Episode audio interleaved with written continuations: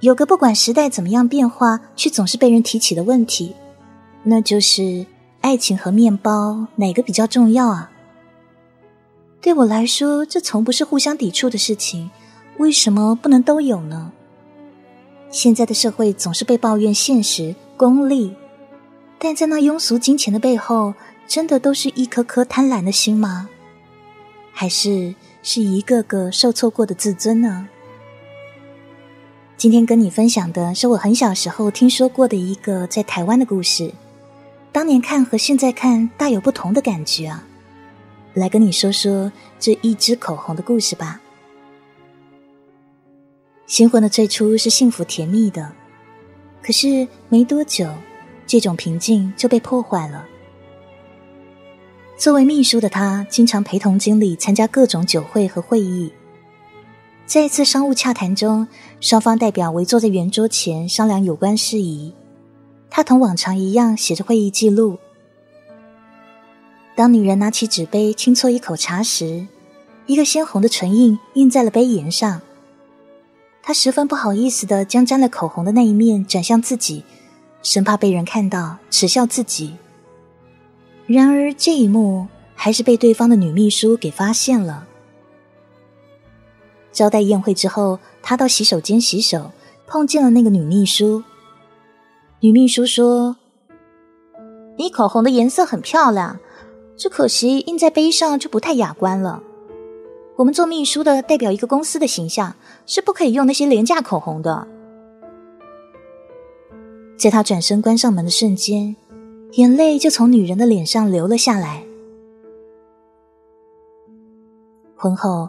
为了住在更舒适的房子，赚钱成了他们夫妻生活的重心。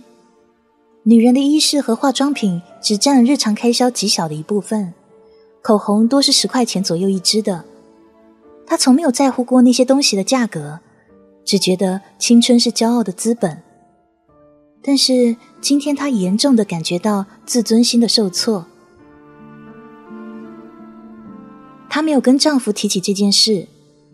只是在一同上街时，女人发现自己的心情明显的不同了。她和多数女人一样，有了虚荣心得不到满足的失落感。有时她甚至想，大学时那些因为金钱选择婚姻的女孩子是明智的，因为她们不必遇到像她这样的尴尬。在心里，她开始埋怨丈夫的无能，但是她并没有说。他俩可说的共同语言是越来越少了，但这些变化没能逃过丈夫的眼睛。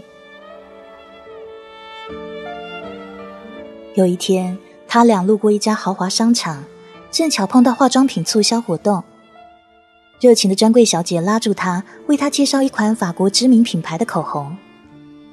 那口红涂在他嘴上，生动亮丽，最大的优点是不褪色、不沾杯。这让女人十分心动，几乎下定决心要买下它。男人看出了她的心思，掏出皮夹问价钱。专柜小姐说：“活动期间八折销售，三百八十八元。”然后丈夫的手突然停在了那里。他看了妻子一眼，女人立刻有一种受伤的感觉，转身挤出人群。丈夫在后头追她。然后，他们发生了第一次最伤彼此自尊心的争吵。一支口红让他觉得他和他的婚姻走到了尽头。不久，他们离了婚。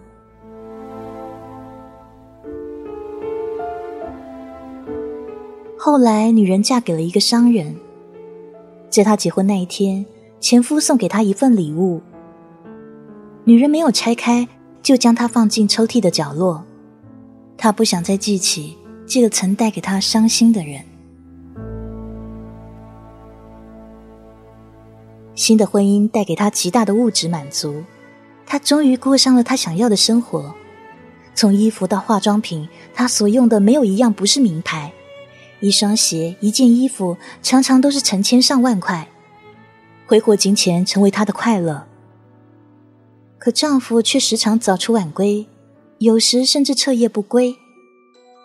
丈夫的解释永远都是忙业务。有一天，她从丈夫的衬衫领口发现了一个鲜红的唇印，于是所有关于丈夫晚归的谜底都给解开了。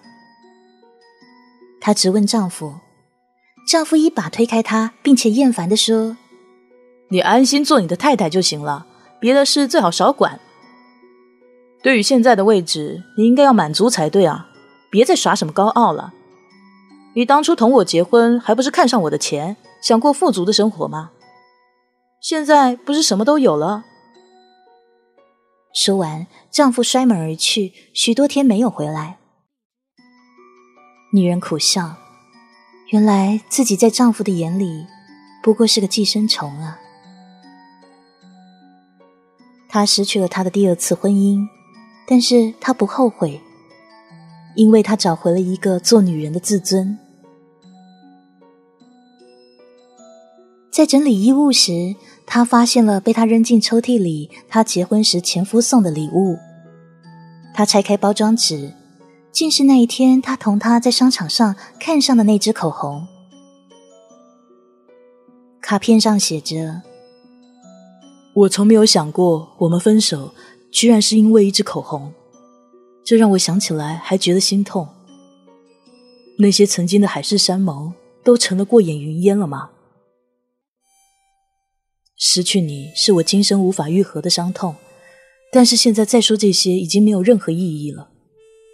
还是祝福你新婚快乐吧，愿这支口红带给你好运。女人将口红装进包包里，在关上第二次婚姻大门时，没有丝毫的留恋。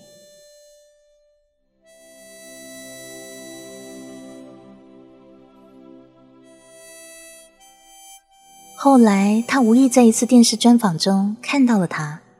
当时的他已是国内有名的化妆品经销商，主要是以经营口红为主。当主持人问他为什么用口红做主打品时，男人无限伤感，因为没有人知道我曾经因为一支口红失去一段婚姻。那支口红其实只有三百八十八元，但是当时我很穷，没能给他买。我不知道那支口红对他的意义。他曾经因为一支廉价的口红唇印印在杯缘被别人耻笑，这极大的伤害他的自尊心。所以对那样一支不沾杯的口红，他是十分向往的。但我那时不明白，直到他结婚的前一天，才听他一个好友说起。所以我便买了那支口红给他。但一切都太晚了，她已经是别人的老婆了。从那天起，我便决定经销口红，那种不沾杯，但是能被大多数女孩子买得起的。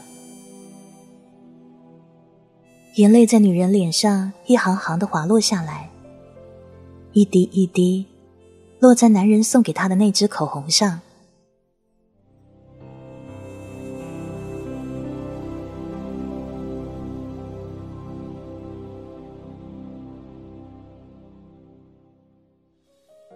嗯听完这个故事，你有什么感觉呢？